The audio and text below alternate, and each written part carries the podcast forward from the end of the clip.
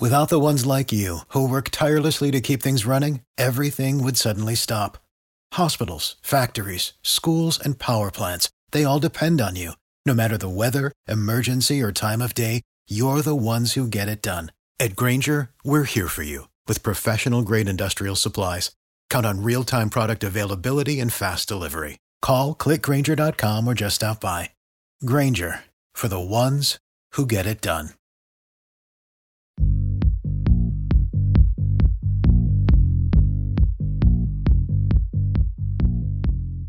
This is Perspectives, the show where a conversation about our differences will often show us how much we have in common. I'm Condace Pressley. My guest today is Stephanie Nichols. She is a licensed clinical social worker and owner of Mindful Therapy Works here in Metro Atlanta. Now, Stephanie Nichols has been our guest on Perspectives before. She was last here to discuss surviving the holiday blues during a pandemic. I've asked her back as we near the end of the first month of this new year, not for that cliched New Year, New You conversation, but rather to discuss practical goal setting during unsettling times. Stephanie Nichols, thank you for making yourself available. Welcome back to Perspectives. Sure, you're welcome. I'm so glad to be back. Thank you for having me. So, Stephanie, as I said, 2020 was a dumpster fire, and I don't know if you saw that meme suggesting that all last year did was go home, put on a wig, and come back masquerading as 2021. Are we in for a year to be as stressful as last year was? that meme, i have seen that meme before, and I, I definitely chuckled when I saw it at first. Uh, I don't think we're in for the same as last year, but I do understand people's sentiments and feelings about 2021 just putting on a wig and coming coming back to us again. Um, 2021 is starting off similar to how 2020 ended. So that could leave a lot of people feeling discouraged and uncertain and having the same feeling, same sentiment that they had during 2020. So we hear new year, new you, and you know, it's a catchphrase that we all love, but for a lot of us, for many of us, we may not feel that 2021 is a new us. And that is perfectly fine. That's okay. Many individuals in 2021 are beginning the year as they ended 2020. Uh, for those fortunate enough to be in occupations where they are able to work from home, people are working from home. Children are going to school from home. Home is everything, and everyone is so desperate to get out and to be out and to return to some sense of normalcy. But, and it's the dead of winter, so it's not really possible. What thoughts do you have for people who are uh, needing new coping mechanisms for getting through this very, very dark winter, as the new president has called it? Okay, right. Home is everything, and home will continue to be everything.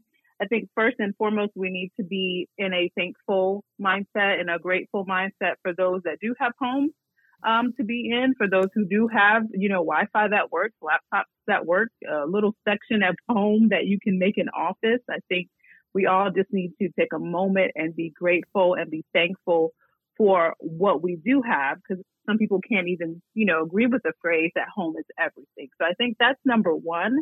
And um, when we look at the new year, uh, goals always come up as well.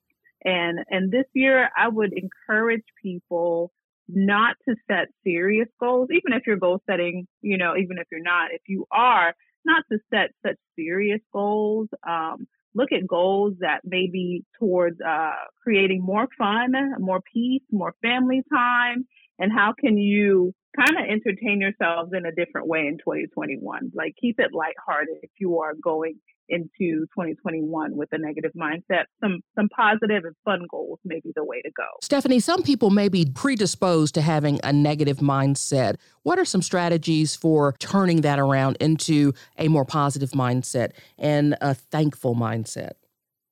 Right.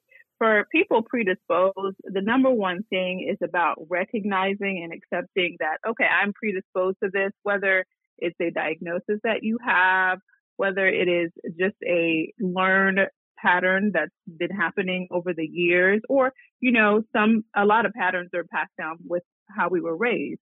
So first is recognizing that you have that negative mindset and the second one is really catching it Um, so catching every time you say something to yourself that is not helpful or you think something to yourself that is not helpful. If you don't catch it, you will not be able to change it. So once you catch it, even I would even say write it down, jot a uh, jot that negative thought in your phone, and then the third step would be to attack that thought, attack that saying, and change it into something positive. So, you know, a negative thought would be, oh, today's is going to be an awful day. You know, you catch that thought and then you start reworking that thought. Uh, what about today can be positive? What can I do today to make it better than yesterday? What did not go well yesterday that I can make better today?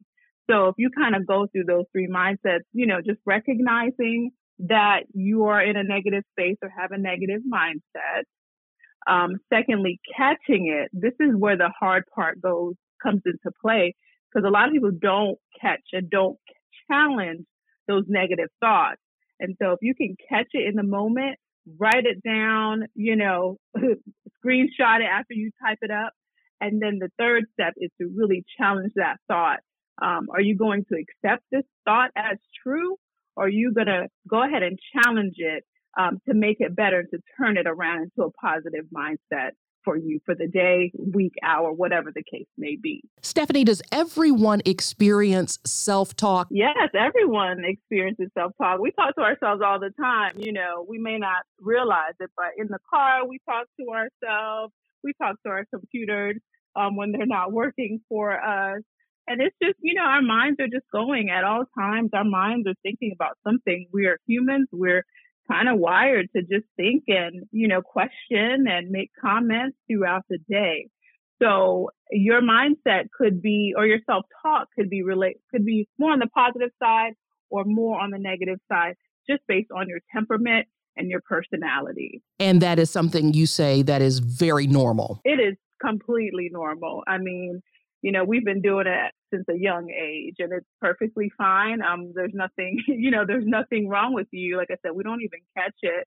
And, um, it's just the, the, the point is what we're saying. If you're more on the negative side, then that will just affect your mood throughout your whole day. So you have to recognize your own pattern of self talk. Anyone who watches TV in the beginning of a new year sees the overwhelming number of advertisements that talk about making your body healthier and ways to lose weight. Considering we're in a pandemic, considering we are at home all the time, is it realistic to make weight loss goals at this point of a year? You don't have to make weight loss goals at this point of the year. Um, we always talk about um, goals, they should be SMART, using the acronym specific, measurable, attainable, realistic, and time bound. Those are the, the words behind the letters. And so with 2021, it may be attainable for you to lose X amount of pounds, you know, in X amount of time but is it realistic for where you are now? Is it realistic for the time constraints? Is it realistic for the equipment you may or may not have at your home? Is it realistic for you to attend the classes that you used to attend? Is it realistic for you to get with the groups that you used to work out with? You know, so if you're going to do health and fitness goals, it has to be realistic to the time that we're in now. So you can still do, you know, healthy body goals and whatever that goal is for you, that's okay. But if it's not realistic, you won't achieve it and that will just affect your mood even more. So that's just my mindset with the um, healthy body in 2021. I like that you've reminded the audience of making and setting smart goals, specific, measurable, attainable, realistic, and time bound. Considering mm-hmm. everything that the community has experienced in the last year, it has provided, I would think, time for reflection. Are major life changes like changing jobs realistic things to consider in a new year after the year people have experienced? Is it realistic? If that is something that you want, if that is something that you can attain, then it is realistic. You know, some people started businesses in 2020. Some people did career changes in 2020. Some people decided to go back to school in 2020. So anything is realistic if you're able to look at the other steps in the in the smart system. Anything is realistic to achieve, but 2021 should not be the year of added pressure, added guilt, added push. There's still a lot going on in the background that's weighing us down. So if that's a goal you want and you feel like you can go through the steps and it's realistic for where we are, I say go for it. But if it's not, this is not the year to just compound stress on top of stress as it relates to career, job growth, and movement. Talk to our audience about relationships and relationship goals. Relationship, relationship goals. Well, you know, it depends on the relationship because, you know, we have friendships are relationships. And like I said earlier, um, this might be a time where you work towards uh, creating lighter goals, like becoming uh, more friendly, reconnecting with uh, old old friends. Excuse me. But um, romantic relationships, this is a time for you to see. Are you guys growing closer together in this time? Are you guys growing apart during this time? Um, is there counseling that needs to be that needs to happen during this time? And um, a lot of things you may see as well with relationship, friendships, family relationships, romantic relationships. Some people may go backwards um, due to boredom or whatever the case may be.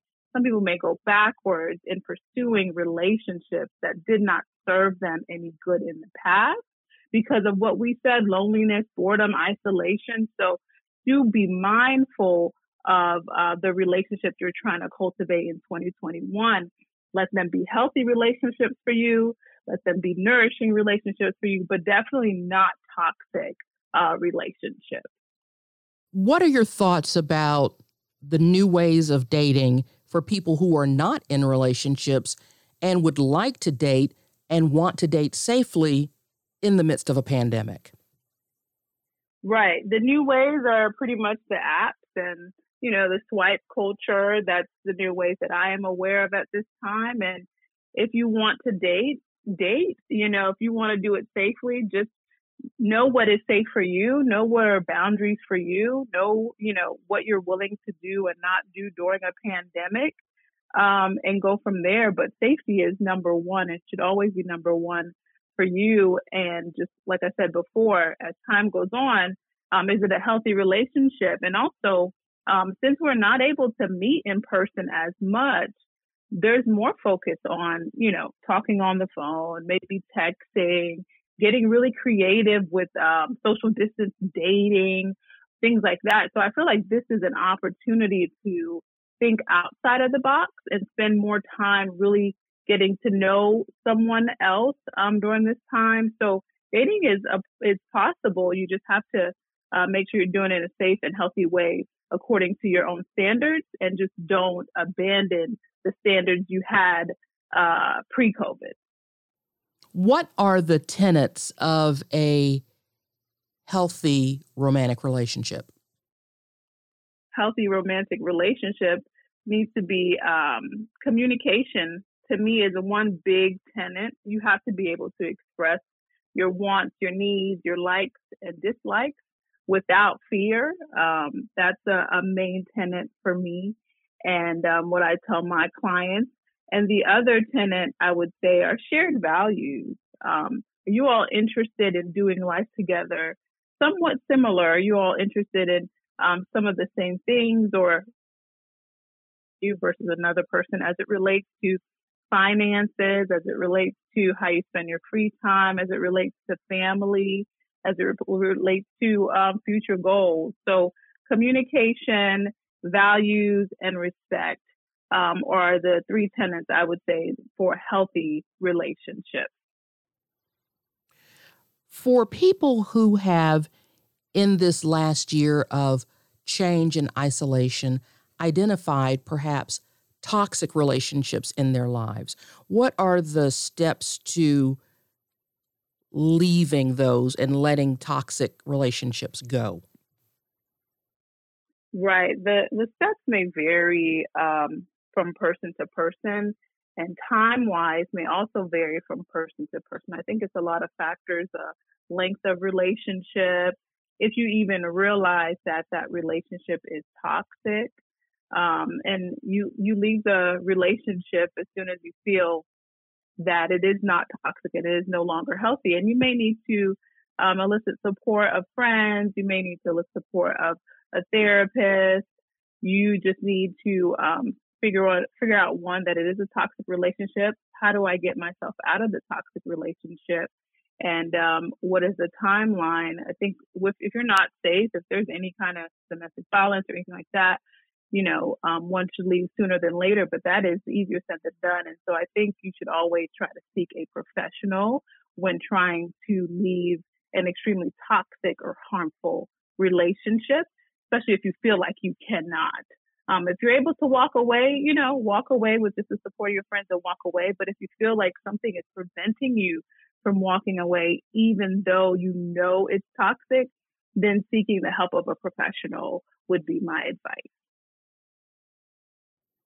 Stephanie Nichols is our guest. She's a licensed clinical social worker and the owner of Mindful Therapy Works in Metro Atlanta. Have you found in the last year with your client base and among your peers in this field that more people are open to making a phone call, reaching out, and talking to a therapist about some of the challenges they may be facing? Right. People are open if they feel, you know, supported. A lot of times before they pick up the phone. They may ask this friend, they may ask that friend, they may ask family members. And, you know, some people may not support them in pursuing a therapist. And um, the people that come to me have, have just worked past it, uh, have worked past it, not being able to get anywhere talking to friends and family. And then other people don't really, they don't really care what other people think and just make that phone call. So I do think um, the trend is on the rise to seek mental health therapy. And um, I see a lot of first timers um, still in 2020, 2021. And once they go to the first session and they have a good fit with the therapist, they often say, Man, I wish I had this a long time ago. So um, I think the trend is on the rise. I think more people are speaking about it. And the more you speak about it, you know, you tell your friend, your mom, whoever, that you went to therapy. It was great. The more um, you just normalize mental health, you just normalize getting therapy. Um, I think the conversations about it just need to continue. Because you would seek assistance if you fell and broke a bone or if you didn't feel well and made a doctor's appointment. Right. This should be as normal as that. Why hasn't it been to date? Right. I think there's still, you know, a huge stigma that's just around mental health. Um, it's easier to say, oh, I'm not feeling well, I'm going to the doctor's office, and oh, I'm not feeling well, I'm going to see my therapist. The stigma is still there. Um, people just um, have bad connotations related to, oh, you're crazy, or oh, what's wrong with you? Oh, oh, I thought you were strong enough to handle this or strong enough to handle that. So, you know, people don't like people thinking of them in a negative light or not having it together all the time. Um, so the stigma's there. There's some shame. Um, sometimes people think that something is wrong with them for them to go to therapy, but actually, you know, nothing needs to be wrong with you at all um, for you to go to therapy just to, to check in and see how things are going with your own mental health. Um, and it's just it's just easier to say, oh, I'm going to the physical doctor than I'm going to the uh, mental health doctor or mental health clinician. Are you finding that there are many reasons to be hopeful and optimistic as we continue to move forward in this new year? I think so. I think there are always reasons to be hopeful and optimistic. It is a new year. Um, you can make 2021 be however you want it to be. Perhaps there were some things that you did not get to in 2020. Um, perhaps there are things you still want to work on, such as spending, you know, more time with the family, creating new new hobbies, um, creating more fun, and just looking at the progress that has been made. Um, some people just get stuck in the past. So if you're kind of stuck on, you know, what 2020 was, it will be hard to move forward. Um, to make 2021 better, it would be best if you thought about the progress that has been made. And there has been some progress since we last spoke on the phone or last had the interview. So I think, you know, 2021, why not be positive? Why not be hopeful? That's the better way to go. For someone who is thinking about establishing personal mindfulness, self uh, care practices, what are some of the top three things that you recommend to your clients? Sure. For someone trying to establish a mindfulness uh, practice, and mindfulness is all about being in the moment, um, increased self compassion, and just exercising or showing non judgment uh, to yourself and what's going on around you. So if you keep those in mind, I always say to establish your mindfulness practice, um, start by using your five senses. Um, start by uncovering things in each of those categories that bring you joy. Um, so if you look at the five senses, you know, one of them being sight, you know, what under that sense brings you joy? What do you like looking at? What do you like watching? What do you like, you know, viewing alone or with someone else? And when you get that time to do it, really being present and staying in that moment, um, eliminating distractions, turning off your phone, just being present, uh, I will say, uh, will start your mindfulness practice. So if you can start with creating, I call it a um, coping skills toolkit using your five senses. If you can just start assembling some things for that toolkit under each sense, um, some things can be what you use at home. Some things maybe what you use in the car. Um, when we were going into offices, I would tell people to bring some materials with them to work, but we're, you know, a lot of us are not going into the office, but some still are going into some jobs. So assemble your toolkit when you get a moment, eliminate distractions and really focus on that sense.